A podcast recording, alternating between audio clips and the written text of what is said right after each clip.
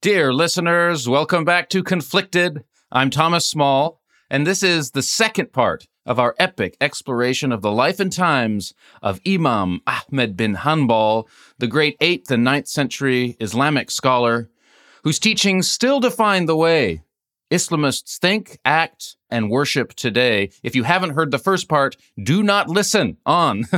Go back. In part one, we covered the world in which uh, Ahmed uh, lived in the 8th century Iraq. We set the scene, we built up his character. Go listen to that, come back here, uh, and finish this great story. Aimen Dean, you're here with me as you always are. Hello, Aimen. I'm always with you, Thomas, wherever you Oh. are. For you are my disciple, and I'll always be with you. No, no, all right, no way. Let's get right back into it. Ahmed bin Hanbal, let's go.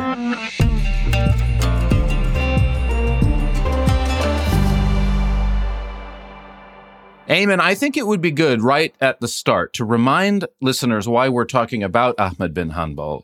He's very, very relevant still to the worldview, the theology, uh, the religious mentality, the piety, even, of modern day Salafis, uh, including Salafi jihadists. Of course, because he is, to be more precise, the reason why many Salafist, jihadist groups and uh, ideologies and movements have this rich narrative of eschatology, thanks to him. The rich narrative of eschatology, by which you mean stories of the end times, of the end of the world, and the role that they believe, the Salafi jihadists believe they're playing in that drama, that epic end of the world drama. Exactly, the prophecies, because Ahmed bin Hanbal, through his method of collecting the hadith, did not sift enough through the narratives and wasn't skeptical enough of both the narrators and the text in order to weed out, you know, the Abbasid propaganda,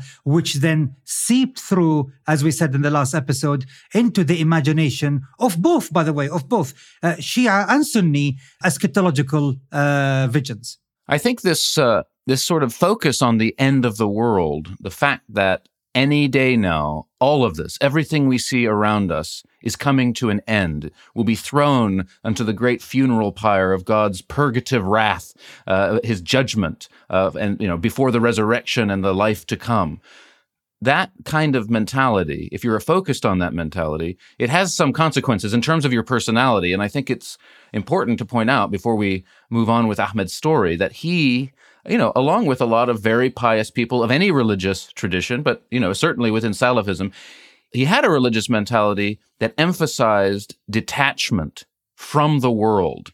Uh, he did not want to become too involved in the world, which was coming to an end. Instead, he cultivated an attitude of fear of God's judgment, of sadness, of mournfulness when he imagined the possibility of hell and its torments and a basic disinclination to sully himself, to you know, to upset the purity he was striving for by becoming too attached to the world. Exactly, and this is why, you know, in Egypt they have this brilliant proverb whenever they wanted to you know describe someone as someone so strict someone who basically forbids fun the egyptian people have a phrase for people like that. They call them دمتزمت حنبلي. You know, so when they say this, they say it means this guy is strict and Hanbali. Yeah. So Hanbali means in you know in modern sort of uh, Egyptian at least, but you know in general Muslims know that a Hanbali is well he's not to be trifled with. These people are serious. They're strict people. Puritans. In other words, the Egyptians understood you know uh, Hanbalis to be Puritans, yeah. you know, in their pursuit of absolutism and purity in faith. To prepare for this recording, I, I uh, read the excellent primer into Ahmed bin Hanbal by Christopher Melchert. It's part of the One World series of uh, Muslim lives. And uh, Melchert uh, has a great story, I think that really characterizes, or rather, really summarizes perfectly this weird extent of uh, detachment that Ahmed bin Hanbal cultivated. The story goes like this Ahmed, that is to say, bin Hanbal, Ahmed was walking with his leading disciple leaning on his arm. They came across a woman carrying a lute, which the disciple took from her, smashed, and trampled underfoot, destroyed it. Now, obviously, because music was considered to be, you know, a reprehensible distraction, as Melchert puts it, uh, for a Muslim. So Ahmed just stood by, looking at the ground, paying no attention whatsoever to this ruckus going on. Word of the incident spread and eventually came back to Ahmed's house.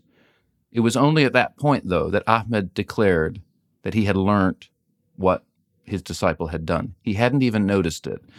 Now, this may be an apocryphal story, but it illustrates the, dis- the, the, degree to which Ahmed remained unattached to the world. His, his disciple, in a fit of rage, destroys a woman's musical instrument, and he, he claims not even to, to notice.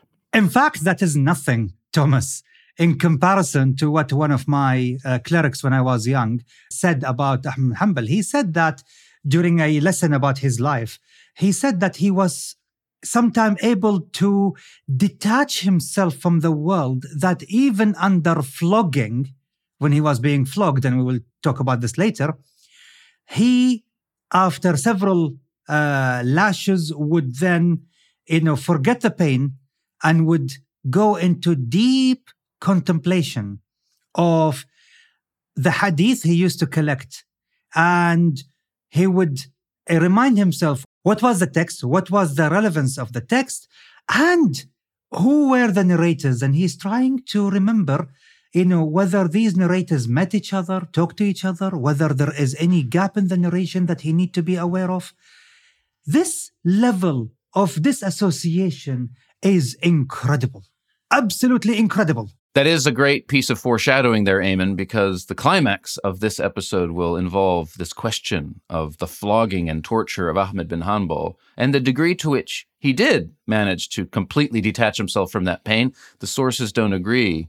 But also what you just said about how in the midst of his torment, he, he retreated inward and contemplated, meditated upon the hadith and this reminds us of what we talked about in the, the previous episode that his entire life's work was dedicated to finding hadith, that is to say, uh, memories of the prophet's actions and words, memories of the companions of the prophet's actions and words, collecting them, memorizing them, and meditating upon them as a as a religious act, as an act of piety, as an almost spiritual, salvific sort of activity. You you meditate upon the words of the prophet as a way of purifying your soul and, and remaining anchored in that source of divine revelation. This was what later scholars would call the way of the Salaf, the way of the ancestors, you know, seeking knowledge wherever they can and trying to transition from the oral tradition to the written text. And this is why they used to say that it was in that period that the ink of a scholar is holier than the blood of a martyr, because finally it was written down. That is a great, uh, a great quote. The ink of a scholar is is worthier than the blood of a martyr. So a little bit more scene setting. Though Ahmed spent his life collecting the hadith, writing them down, collating them, codifying them, sharing them with disciples. He lived at a time when Islam was still developing. The form of Islam that we call Sunnism today had not yet reached a fixed form. And so, in addition to men like Ahmed bin Hanbal, who emphasized the hadith and emphasized the memorization and the transmission of the hadith, there were other ways of expressing and exploring Muslim religiosity at the time. And in fact, Ahmed will, will, will soon find himself caught between these two ways, between the way that of the of the hadith scholars like himself and the other way, the more let's say speculative, philosophical, mystical way of approaching the revelation. But as for himself, he was living now in Baghdad, he'd finished his travels, he'd gathered around himself a group of like-minded scholars and disciples, and he was dedicated to practicing the sunnah, to practicing the example of the prophet and his companions to a T. Right now, we've talked about Ahmed. Now we're talking about the great bad guy from Ahmed's point of view, the Caliph Al Ma'mun. We mentioned Al Ma'mun in the last episode. Al Ma'mun was the caliph that, in his fight against his brother Al Amin, overthrew his brother and established himself as caliph in Baghdad. Al Ma'mun is associated by Western scholars with the golden age of Islam. So, in the West in general, Western scholarship remembers Al Ma'mun pretty favorably. He's associated with that flourishing in Baghdad of uh, secular knowledge, scientific exploration, philosophical um, wisdom that people associate with the golden age of Islam. Yeah, the age of Dar al Hikmah you know, the greatest library the world has ever seen until then. It was a center for translation, a center where wise scholars and philosophers and uh, people of medicine and mathematics would come from all over the world to actually settle in Baghdad. And there they will actually be paid in order to transmit whatever knowledge that they have and for this knowledge to be translated and then incorporated as books and manuscripts into the uh, Dar al Hikmah repository of books. The Dar al Hikmah, the House of Wisdom, absolutely famed by history. And the Caliph al Ma'mun situated himself really at the center of that social circle. I can imagine that his court was probably a really fun place to hang out. I would have liked to hang out there, I'm sure. Exactly, except it wasn't a place for Ahmed. No. You see, or his like-minded, you know, hadith scholars, Ahlul Hadith as they started to become known. The people of hadith. Yes, because for them, you know, this is nothing short of an intellectual orgy, as they used to call. well, even uh, worse, it's a, it, it seemed to them to be deviant to deviate yeah. from the law of God as expressed in the hadith. And this is why so, some of them used to call Dar al Hikmah, you know, Dar al Zandaqa, you know, which means, you know, instead of the house of the wisdom, they used to call it the house of heresy. The other thing, you know, I mean, obviously, as you said, Ahmed is the perfect contrast to the Caliph al Ma'mun. Another thing about the Caliph, which I think is really important to stress at the outset, is that he had a very rigorous, a very maximalist view of the office of the Caliph. He called himself the Caliph, the deputy of God. Khalifatullah al ard, which means God's successor on earth. Uh, this is the divine right of kings. What does it remind you of, Thomas? It reminds you, it foreshadows, you know, that almost 800 years later, this is exactly the struggle that will happen between the English king, Charles the first against the, the, Puritans. Puritans. exactly. it's, the true. Protestant it's right. Puritans who challenged the divine rights of kings to rule, you know, and this is exactly where Ahmed who established that the beginnings, the embryonic stages of the Puritan Islam in, in challenging, you know, the divinity of the caliphs. It also, of course, is, is reflected in Sunni attitudes today towards ideas like the Iranian idea of the Ayatollah uh, and the supreme leader of the Iranian revolution, who has, in his own kind of right, the, the sense of himself as some divinely appointed um, source of wisdom. He had a, an image of the caliphate that is a bit like the Shia imamate today. And, and this is another indication of how the times that we're talking about were this middle period when Islam was developing and uh, when the, the fine barrier that we've set up between Shiism and Sunnism, etc., was not so fixed yet. It was very porous. Everything was in flux. Nothing had been defined. And all of this would definitely come to a head within Ahmed's life. So in the year 827, Al Ma'mun formally declares so this is a you know this is a huge thing in the history of islam it's a huge thing in 827 the caliph al-ma'mun declares that the quran was created. He makes this formal declaration of a uh, of a of a dogmatic theological proposition that the Quran is created. Now, this might sound sort of like utterly, you know, abstract to normal people. What, yeah. Why does it matter? the Quran is created, the Quran is is uncreated, but it totally rocked the Islamic world. For some listeners, they would be thinking, you know, why on earth Does it matter? I mean, basically, whether the Quran is created or not. But at that time, the question was that if in the Quran it says, Allahu khaliqu kulli shay, God is the creator of everything. The Quran is a thing. Therefore, it is created. But this is where the clash happened. No, no, no, no, excuse me. The people, the literalists, you know, Ahlul Hadith, the uh, traditional scholars came back and pushed back and said, no, no, no, no. This will open the door to many other heresies to come through. Because if we agree that the Quran is a thing, that the Quran is a creature, then it is open for corruption. Not only would the Quran then be liable to corruption, to forget being forgotten, but it would also be open to interpretation in a way that transcended the literal sense.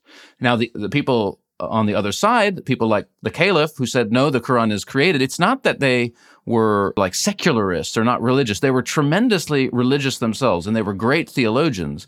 And they, their focus was on the divine unity. They were like, look, no, God is one. There is no other divine reality apart from God. And if you say that the Quran, the word of God, the speech of God is also uncreated, is also divine, you're introducing a second divine principle into a second dimension, a second dimension of God, basically. A second di- divine principle in in there, and it, and this is what f- I find interesting as a Christian. Al Ma'mun explicitly accuses his opponents in the Al Hadith, people like Ahmed bin Hanbal, he accuses them of, by opposing the doctrine of the Quran's createdness, of falling into the same error as Christians. This is so interesting for me because the Christian world in the third and fourth centuries was rocked by the same sort of debate. Is the Word of God created or uncreated? The Christians decided that the Word of God was uncreated. And that's that's to this day Orthodox Christian doctrine. Now we've got to move on. We could, you and I, my God, we could debate the uncreatedness or createdness of the Word of God forever. But the point is, actually, uh, at that, least I'm not going to flog you. You know. well, we'll, we'll, wait and find out. the point is that that uh, Ahmed opposed the caliph's pronouncement. So six years after uh, the caliph made this pronunciation, he was in Turkey, what is now Turkey, along the frontier with the Byzantines, campaigning. His headquarters was actually in Tarsus, which is in the southern coast of Turkey today, waging the war against the Byzantines. And this is, you know, this is a, one of these things in history that scholars they they don't know why this happened. They don't know why he he made this decision. But he he writes a series of letters to his governor in Baghdad, establishing what we which is often called in the West an inquisition, and which is known in Arabic as the Mihna.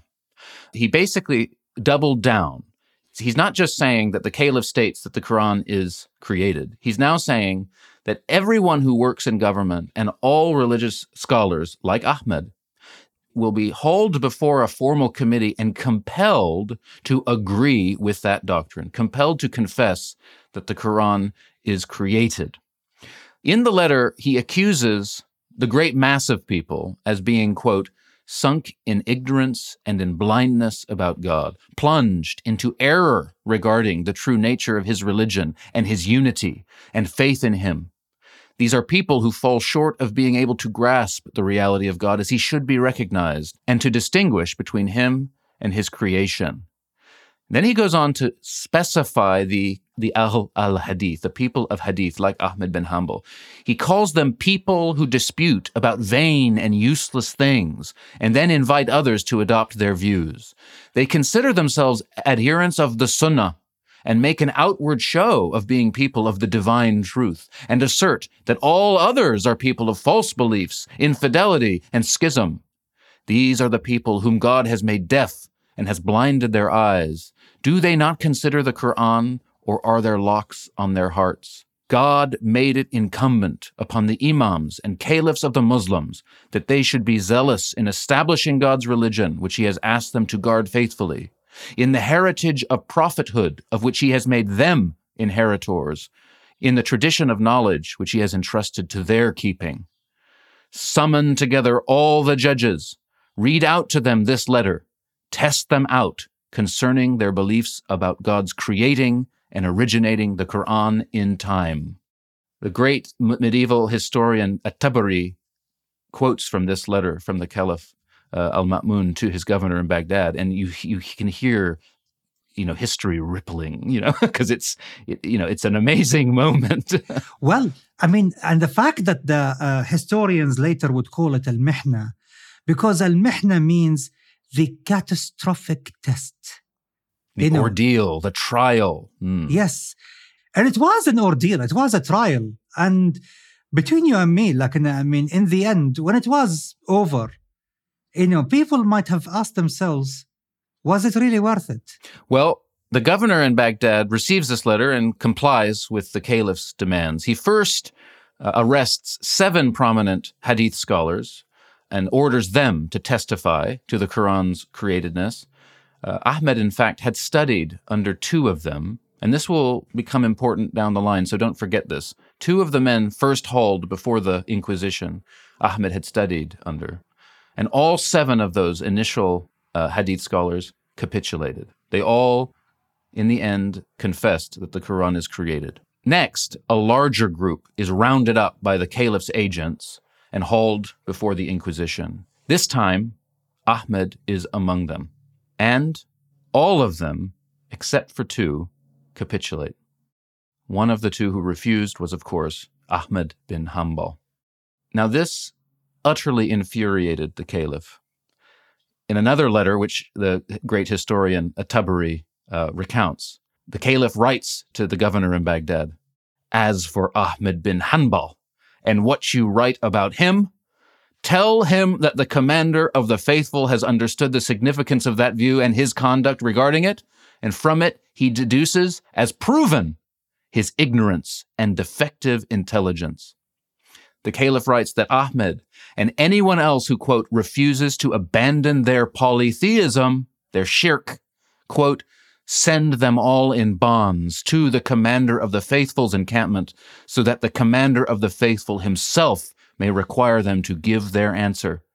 If they do not recant and repent of their errors, he will consign them en bloc to the sword, inshallah, and there is no power except in God. End quote. He was pissed off. well, stubbornness do that, you know, to uh, people who think of themselves as divinely inspired kings.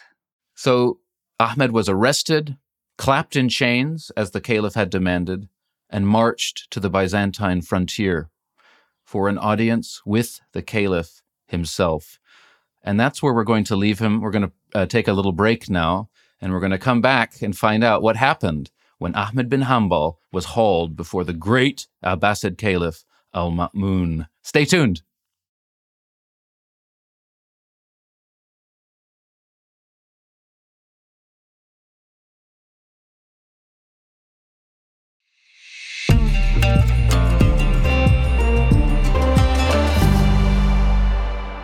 Dear listener, we're back. Aimen's with me. We're we're right right in the thick of it with Ahmed bin Hanbal in his life. He's been arrested, clapped in chains. He's marching towards the uh, the frontier in Turkey with the uh, the Byzantines, where the Caliph is waiting for him to compel him to confess that the Quran is created on pain of death. You know, it's a pretty dramatic scene, wouldn't you say, Ayman? I don't know what was going through Ahmed bin Hanbal's mind he's about to be presented before a very angry, you know, self-righteous caliph who just, you know, going to chop off his head if he doesn't say the Quran is created. But he is also very stubborn. One thing is that the march, uh, the march to to Tarsus on the frontier, must have been extremely tough. The other scholar who had also, alongside Ahmed, refused to confess, he died on the way that's an indication of just how tough the conditions must have been. Now, just to remind everyone, we're in the year 833, August of 833. The Caliph Ma'mun is there in Tarsus. In fact, on the 7th of August, this is a, a kind of funny anecdote. On the 7th of August that year, the Caliph was sitting beside a river enjoying some some dates. You know, the scene, you can imagine the scene. It's very Orientalist. It's an Orientalist fantasy, you know. He saw the freshness of the water, you know, moving past him, this beautiful river. And he, he said, Everyone, let's, let's drink the water with these dates. This is this beautiful water of Tarsus. So they all drank the water. They all got sick. And the Caliph al Ma'mun died. This is just four months after launching the Inquisition. Ahmed was on his way. He hadn't reached Tarsus yet when word comes that the Caliph al Ma'mun has suddenly, unexpectedly died. What is this, Aimen? Is this divine justice? Is God uh, speaking quite clearly through the outworkings of his providence? What do you think? No, it's just like in medi- medieval water being polluted. As simple as that. Someone, so, so, someone must have been peeing, you know, up the river. well, or worse, or worse. because that because that someone peed in that water, Ahmed bin Hanbal was granted a sudden and unexpected reprieve, uh, and he was sent back to Baghdad. And instead of facing justice in front of the caliph himself, he was thrown into prison, where he languished for two years. Ahmed bin Hanbal spent two years in a Baghdad prison because he refused to confess that the Quran was created. He refused to confess anything that was not that did not receive explicit sanction in the Hadith. Thomas, the two years that Ahmed bin Hanbal spent in that prison in Baghdad, I think were the most crucial two years for the survival of Ahlul Hadith and the Salafist movement. Why? Because up until then, the vast majority of Muslim scholars, in particular Hadith scholars, capitulated because they did not want to go and have a short haircut in a where you know there will be one head shorter and six feet under. You know, no one wants that. and they decided to agree with the caliph's demand to uh, accept that the Quran is a created entity. Ahmed's defiance made him into a martyr and gave hope that this uh, so-called heresy, as far as Ahlul Hadith were concerned, is being challenged. And the reputation of Ahmed spread like wildfire, eating dried twigs, you know, all over the place, you know, from Arabia to Khorasan, you know, which is Iran today, to Egypt, to Damascus, to Mecca and Medina, to Sana'a, to all the centers of learning, you know, in the Muslim world. People were mentioning Ahmed is standing firm. He hasn't yet recanted. And this stories spreading around gave hope that maybe, just maybe, the Ahl al-Hadith, you know, stance might survive. To be fair to the Hadith scholars who had capitulated, and really also to be fair to Ahmed's own perspective, it's not only that they didn't want to die. That makes sense. No one wants to be executed. It's also that they were, I think, like genuinely torn because in their own sort of faith, they believed that the caliph was appointed by God. They believed that the caliph should be obeyed. They just believed that this caliph was going against the hadith. So they were torn between two focuses of obedience. And even Ahmed was torn. Now, in the end, he refused to capitulate. It's true. But it doesn't mean that he did so because he was against the caliph certainly not at the beginning. He himself was torn. He just erred on the side of that primary allegiance toward the hadith. Whereas most people, in the end, they said, well, it's true, we should obey the caliph. Okay, we'll do it. Remember, Thomas, that even Ahmed bin Hanbal, he was a Abbasid loyalist through and through, coming from a long line of Abbasid loyalists, his father, his grandfather. And in fact, even when after all the torments that the successor of Al-Ma'mun, uh, Al-Khalifa Al-Mu'tasim, his younger brother, when he came to power, he continued with the Mihna, he continued with the Inquisition. So nonetheless, after Al-Mu'tasim put Ahmad bin Hanbal through even more torment, more flogging, and more torture, and really almost ended his life. Yet when the news reached Ahmad bin Hanbal that Al-Mu'tasim won a great victory against the Roman Byzantines, Ahmed bin Hanbal prayed for him and praised him. You see, he never ever wanted to rebel against the political authority of the caliph. He, this question was never political. He wasn't defying the caliph out of political ambition. He wasn't seeking anything. And this is why maybe others were torn about, oh, we must obey the caliph. But for Ahmed, he remembers that the Prophet Muhammad ordered the Muslims to obey their caliphs, to obey their commanders, except in a matter that displeases God. So he found this little loophole which says, I will obey you in everything, except if you compel me to adopt a heresy. I can't. So that that sort of hadith, that sort of memory of the prophet is is you know possibly a memory that ev- emerges precisely at this time and helps to codify what would become the classical Sunni view towards the caliphate. But as we said before, this view had not yet solidified. So, you know, the caliph still felt that he co- could command his believers in matters of faith and worship as well. And this was clashing with the nascent Ahl al Hadith's view. Now, you mentioned the, the new caliph, Al Ma'mun's half brother, Al Mu'tasim. Al Mu'tasim is a great character. He's particularly famous in history for his reliance upon an elite squad of Turkic slave soldiers.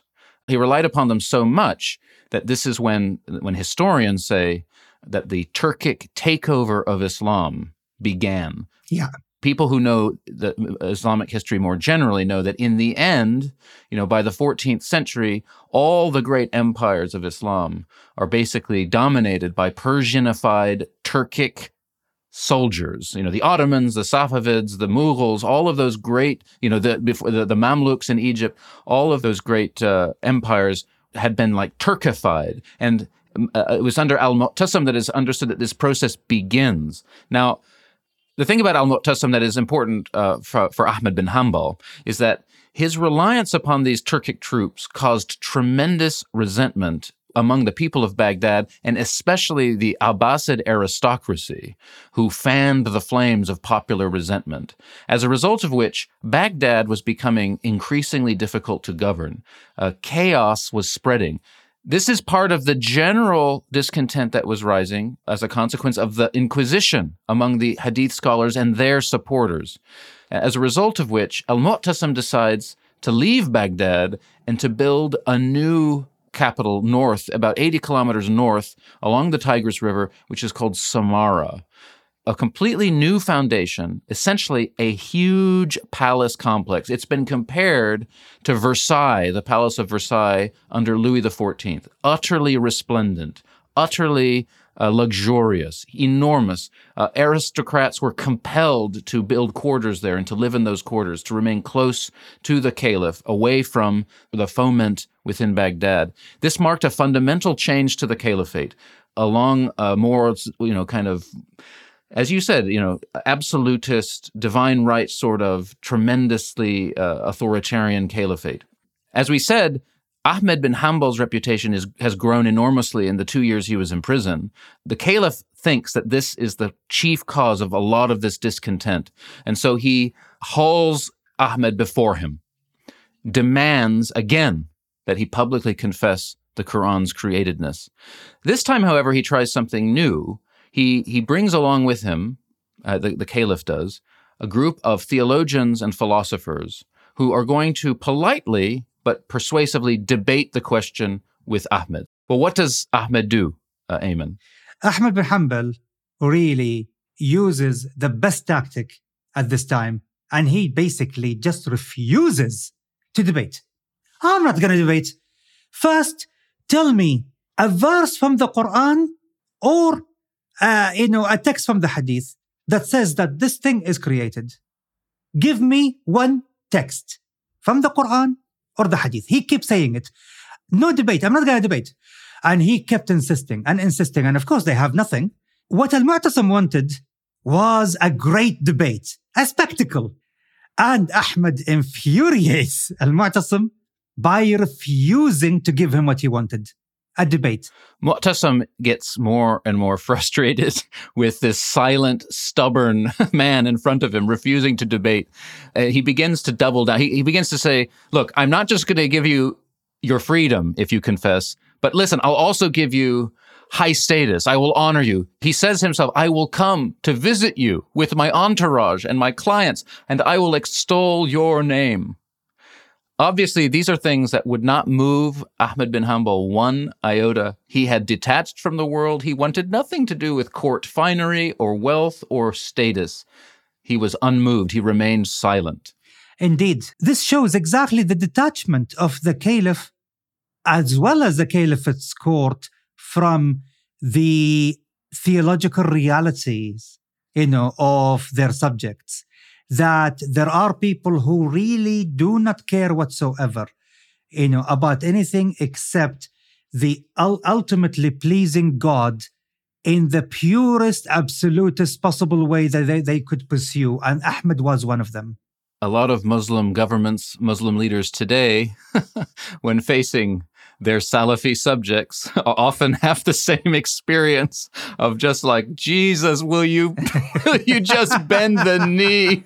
But Salafists, like their idol, Ahmed bin Hanbal, just, they won't do it. They are very, very fixed. but uh, Mu'tasim ultimately loses his cool, decides this guy will not listen to reason. He can't take it anymore, and he commands that Ahmed be lashed.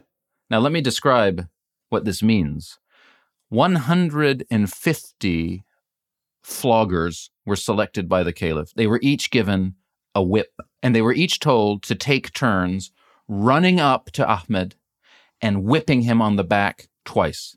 That literally means that Ahmed may have been subjected to upwards of 300 lashes. This is this would have killed a man. This is un, unbearable torment. They start one after the other. One man runs up, flogs him twice. Another man runs up, flogs him twice. This goes on for 30 lashes. And then something happens. Something about which the historical sources, the original sources from the time, are not clear about. What did Ahmed bin Hanbal do? What we know is, after those 30 lashes, he was released and he was allowed to return home. The caliph claimed that he had capitulated. His supporters said that the caliph had just given up. There is a record of Ahmed's own memory of the experience. It goes like this. He says, quote, I lost consciousness and relaxed. When I sensed that I was dying, as if I were afraid of that, at that point, the caliph ordered me released. I was unconscious of that. I did not regain consciousness until I was in a chamber, released from my bonds unquote. Now, there's another account from the caliph's historians, uh, and you know those people attached more to the caliph's party. Th- this account says that after the thirtieth lash, when he was ordered to confess again, Ahmed simply recited two Quranic verses. Quote, Say, He is God, one, and also, There is no God but Allah. Hearing this, the flogger cried out, O commander of the faithful, he has said as you say. And so the caliph ordered that he be released. The view that, you know, at least I was taught uh, when I was young, and especially like, you know, from the uh, book of Islamic history by Ahmad Shakir, who is considered to be one of the Salafist historians, you know, who lived in the 19th century. And he stated that Mu'tasim wanted to hear what he wanted to hear because he was afraid that Ahmed, even after 30 lashes, would still be stubborn another 30 and he could die. And he did not want to have the blood you know, of the most prominent scholar of Ahl al-Hadith at the time on his hand, and especially with the sentiment in Baghdad being against him and against his unruly, uncouth, uncivilized, you know, Turkish entourage. So he decided just let him go. I heard what I wanted to hear, and that's the end of it. But the reality is that neither Ahmed capitulated, neither Al-Mu'tasim changed his mind. It's just Al-Mu'tasim just realized that I don't want to kill the man. That's the last thing he wanted. Yeah, that that analysis rings true to me. It makes sense to me based on everything we know about Mu'tasim, uh, basically being motivated by politics more than anything else at this point. He just needed to neutralize the threat of the uh, the scholars and their followers. In fact, that's not what happened. Ahmed returns to normal life. And it's interesting, the historical sources at this point go very silent about him. For the next 10 years, very little is said about Ahmed. It's possible that the experience of prison had been very debilitating for him. Being flogged probably crushed his spirit a, bit. I mean, this is just me guessing. But I imagine he might have gone through a period of, of something like depression, frankly. Chaos was everywhere. Al Mu'tasim, after he died, was followed by his son, Al Wathiq, the Caliph Al Wathiq. Al Wathiq was a poet, a drinker, a sophisticate, very well educated, remained loyal to his father's policies. Yeah. But the ideal of the caliphate was really coming undone by now. Uh, there's a great, a great fact about him. His left eye was slightly paralyzed. It had a white speck in it, and so he couldn't he couldn't move his left eye. And uh, as a result, he, he had a, he had a very severe look. You know, whenever he, he looked at anyone, he looked very stern. He also crowned one of those Turkic guardsmen crowned him with secular authority, the first time that a caliph formally delegated any authority to a non royal person. Again, it's part of this process of the caliphate being transformed into a more worldly, more secular kind of power structure. It doesn't mean that he relaxed on the Inquisition. He ratchets it up, which leads to more civil strife. A judge's house in Baghdad is burned down by partisans of, of Hanbal and the people of Hadith, chaos is spreading. And I think that all of this may have depressed Ahmed bin Hanbal enormously. Or it may have also made him think the end of the world is nigh. So he just goes into his house and waits for it. Because from his point of view, this chaos probably would have been like the end of the world. Remember, for people of Hadith, they always expected that the day of judgment is upon us. Why? Because the Prophet Muhammad is the seal of all the prophets, is the final one. His message is the final message. And therefore, what to expect after this? The day of judgment. And so when he, whenever there is a, when there is a period of upheaval and strife, people always expect, oh, something is going to happen. And especially there were times during the time of Al-Wathiq when there was, you know, plagues going around in Khurasan and in Arabia and in Egypt. So people talking about, oh, you know, it's the end of the world. You know, the end is nigh. But for a man like Ahmed, he finds actually solace in the fact that, well, if the world is erupting into chaos, well, so be it. I'm ready. I'm ready, you know, to be saved. I'm ready for the salvation in the midst of this darkness, so after that 10 year period where very little is said about Ahmed, he is told that the new caliph at this time, Al Wathiq, has his eyes on him. He goes into hiding.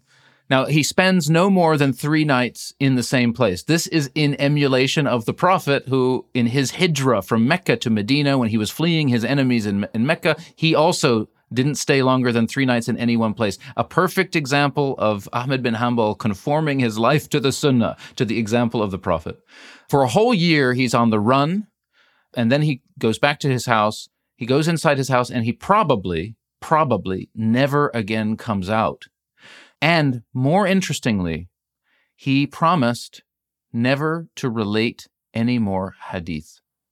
He's been on the run for a year, hiding from the caliph's agents. Finally, in a period where he feels it's safe to do so, he returns to his house, locks himself away, and says, I am no longer going to teach the hadith. It's very interesting. Why did he do that? You know, some some historians th- suggest that he was, you know, really terrified of the caliph. He thought, I don't want to capitulate, but maybe if I if I don't talk anymore, they'll leave me alone. It may have been a profoundly humble act, spiritual act to give up that thing that he loved the most, hadith, in pursuit of communion with the divine? Who knows? I think it's more uh, it's, it's it's more of Ahmed deciding that he doesn't want to stand in defiance of the caliphate anymore, so he doesn't want to have any showdown with them because he felt that a theological showdown is inevitably now going to lead to a political and military, possibly military showdown and rebellion. That's the last thing he wanted. He did not want any blood spilled. There was a rebellion in 846, uh, an attempt to overthrow Al Wathiq. It fails. At that point, Ahmed's followers come to him and said, Look, should we recognize the caliph's authority? I mean, now this guy is crazy. He's killing us. He's fighting us. You know, it's chaos everywhere. He's not a good caliph. But even then, Ahmed says that you should curse Al Wathiq in your heart, but not openly rebel against him to prevent any civil war, to prevent fitna. He thought fitna was just the worst. And so I think you're right, Aimen. I think that's probably why he stopped re- uh, relating the hadith. He, he, he realized that his followers were part of the problem. They were creating the conditions of fitna. So he said, Oh, okay, I'll just go home. I'll, I'll, yeah. I'll contemplate God on my own. And I don't want to be involved in this. I want to be detached, detached from the world. Now, he may have wanted to be detached, but then, towards the end of his life, just when everything looked darkest, he was faced with what might have been the greatest challenge of his life. He is recounted as having said at this point of the caliphs, of the royal authority, he said, I have kept safe from them for 60 years, only to be tried by them at the end of my life. And surprisingly, what he's talking about is not being chased by the Inquisition, but the opposite. In 847, the Caliph al Mutawakkil comes to the throne, and two years later, he invites the Hadith scholars to Samarra to preach against the doctrine of the Quran's createdness. So, 16 years after his predecessor Al Ma'mun launched the Inquisition, launched the Mihna, Al Mutawakkil brings it to a close. By 852, the Caliph has formally embraced what we might now call, quote, Sunni orthodoxy. And he marks this by formally inviting Ahmed to come to Samarra and, and asks Ahmed to instruct his son, the man who would become the future caliph, Al Mu'taz, to instruct him in hadith. This is the context of Ahmed saying, I have kept safe from them for 60 years, only to be tried by them at the end of my life. It shows the extent to which detachment was his ideal. Even when the caliphs were reconciled to the people of Hadith, even when the caliphs disavowed the doctrine the false doctrine in Ahmed's eyes of the createdness of the Quran. By wanting to bring him into the fold, by wanting to pollute him as he it by royal power, he thought this is the greatest trial of all. Ahmed answered the caliph's request an invitation to come and teach his son Al Mu'taz. However, you know, what the courtiers might have faced would have perplexed them. You know, the man was detached. The man was silent. He wasn't even moving whenever they wanted to put nice clothes on him so that he can be presentable or semi-presentable, you know, in front of the caliph and his son. You know, they will, he wouldn't move. Why? Because Ahmed in the end viewed himself being invited into the court, eh, you know, under the favor of the caliphate as much trying and as much testing as when he was asked under you know the lash to accept that the quran was created. For him the worldly luxuries were something repulsive as repulsive as what he sees as heresies and impurities polluting Islam. It's such an insight into that literalist, fundamentalist, Salafist, let's say, mentality. The mentality that so many Salafi Muslims today uh, cultivate in themselves. And uh, this isn't to, this is really not to insult them or to disparage them. I actually have tremendous admiration for their fidelity to their faith. Yeah, me too. Although Definitely. at the extremes, at the extremes, as we know, it results in Salafi jihadism and, and, and, and other such phenomena. It can go to such extremes that it becomes yeah. a big problem. And, and, and I think it's fair to say that Ahmed bin Hanbal also manifested some of those more disquieting qualities, especially at the very end of his life. The caliph, the new caliph, al Mutawakkil, annoyed, probably equally annoyed with, uh, with uh, Ahmed's stance of detachment and silence as his predecessor had been, sends him back to Baghdad. Nonetheless, he's still like in favor, and regular visit visitors to Ahmed from Samarra, from the caliph's courts, come bearing presents often. and he always refuses the presents. He doesn't want anything to do with them. So in 855, Ahmed falls ill. Interestingly, he refuses to moan in his illness, in his pain. This is in conformity to a hadith from a Yemeni of the second generation after Muhammad, relating that he did not moan during an illness.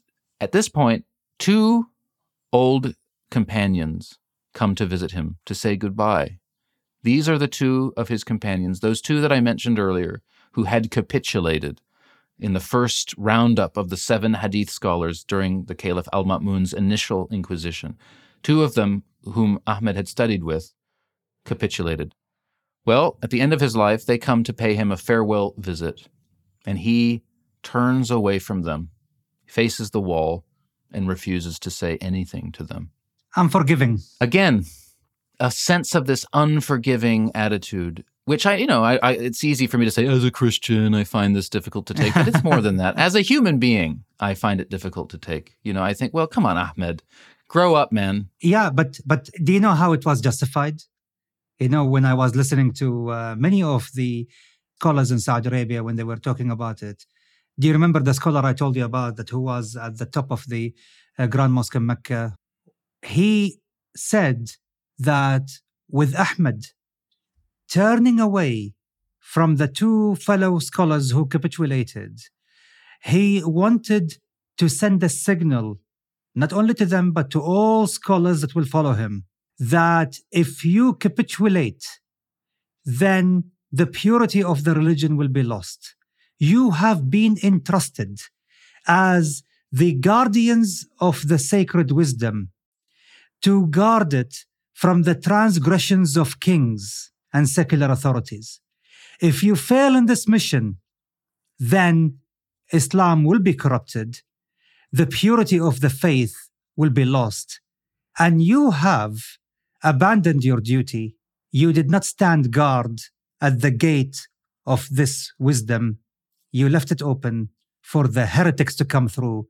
And as a result, he wanted not to teach these two a lesson, but to teach the future generations of scholars a lesson that's about as perfect a, a summary of the Salafi mentality uh, that I can imagine. I like this story, though. This really puts a final human flourish to the character of Ahmed bin Hanbal. It comes from uh, Christopher Melchert, whose book, Ahmed bin Hanbal, I, I, read in preparation of this series, and which I really recommend. Uh, Melchert writes A shocking story circulated in Hanbali circles from about the end of the ninth century, from Ahmed's own lifetime, if the story is genuine. His son Saleh invited a Sufi to sing renunciant poems. So, this is to sing poems celebrating asceticism, ce- celebrating renouncing the world and its trappings. Now, music is not is not something that Ahmed bin Hanbal approved of, as, as, as we know. Melchert goes on By one account, Salah thought it was safe to do this because his father had gone to bed. But then Salah heard a noise on the roof. He went up to the roof to investigate, and, in Salah's words, quote, I saw my father on the roof, listening, with his train under his armpit, prancing about on the roof as if he were dancing. I love that story. It shows that for all his renunciation, for all his performance of pure detachment, Ahmed genuinely had cultivated in his heart a passionate love of his Lord and a love of the spiritual life, so that when he heard this music praising it, he couldn't help but be moved secretly, as he thought privately, to dance along with it. You know, I kind of want to end this story of Ahmed bin Hanbal there, leaving our listeners with this very human picture of the man. Had you heard that story before, Aimen? No, this is the first time I hear it. Uh, you know, uh, you are always full of surprises, Sheikh Thomas. uh, Ahmed bin Hanbal died in that very year, 855. The reports from the time say that two and a half million people lined the streets of Baghdad at his funeral. That sounds to me an exaggeration, but it's an exaggeration that must have a kernel of truth. Uh, he was much loved, much admired, much respected by that growing number of Muslims who identified more and more firmly with that interpretation of Islam, its revelation, and its tradition, which we now call Sunnism. Down the line, his name would be given to a school of jurisprudence, the Hanbali school, that bases itself on his teachings, on his hadith, on his the memory of his legal pronouncements during his life. It is from this school that what is known as Salafism emerges. It is from the Hanbali school, the, school which to this day is the official Islamic school that governs a country like Saudi Arabia, that, that Muhammad ibn Abdul Wahhab, the founder of Wahhabism, was a member of this school. It's from this school that the modern fundamentalist movement more or less draws its inspiration. In the Middle Ages, this was the smallest of all the four Islamic legal schools, the Hanbali school. But over the course of the 13th century, the Hanbali school spread and put down roots in Syria, especially in Damascus. And it was in Damascus where one of the school's most notorious and prolific thinkers, a true genius, would arise to confront a new and much more devastating political threat the Mongols. And I, am talking, of course, about Ibn Taymiyyah. Indeed, Ibn Taymiyyah. Indeed. No Islamic thinker is more quoted or held in higher regard by modern Salafi jihadists than Ibn Taymiyyah. So if you want to understand them, you have to understand him. And we will be telling the full story of his life over the next two episodes. There'll be a couple of doozies, I promise you. Stay tuned. A reminder that you can follow the show over on Facebook and Twitter at MH Conflicted. And for a deeper dive into all the subjects we talk about here on Conflicted, head over to Facebook and search Conflicted Podcast Discussion Group. There you will find other fans of the show engaging in heated debates, enlightening conversations, and just generally geeking out over conflicted related topics. Conflicted is a Message Heard production. This episode was produced and edited by Harry Stott. Sandra Ferrari is our executive producer. Our theme music is by Matt Huxley and Tom Biddle.